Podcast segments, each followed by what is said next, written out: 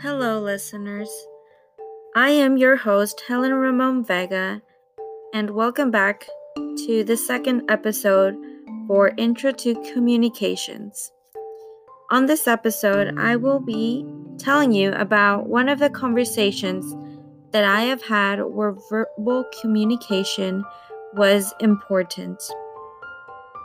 For this example, I would like to give one about a meeting that I have every week with a few of my classmates for the study of women class.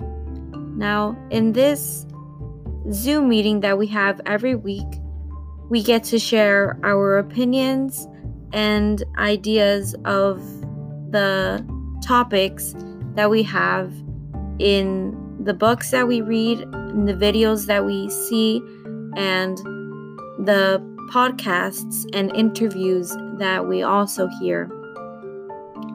We get to share our ideas and how women are mistreated in different countries and how not only women are sometimes put down, but also men and other races and people depending on their skin color, or religion.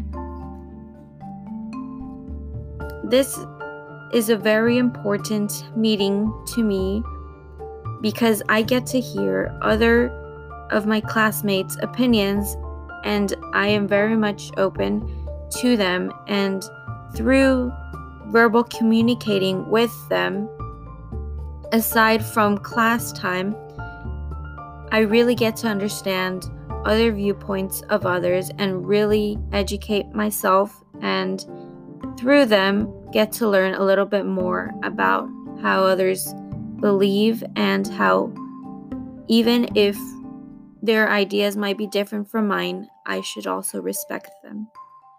So that's one of my experiences that I've had with verbal communication, that it is very important.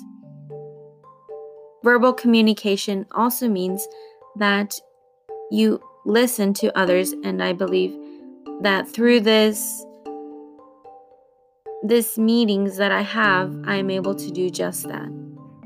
Thank you for listening to another episode, and until next time.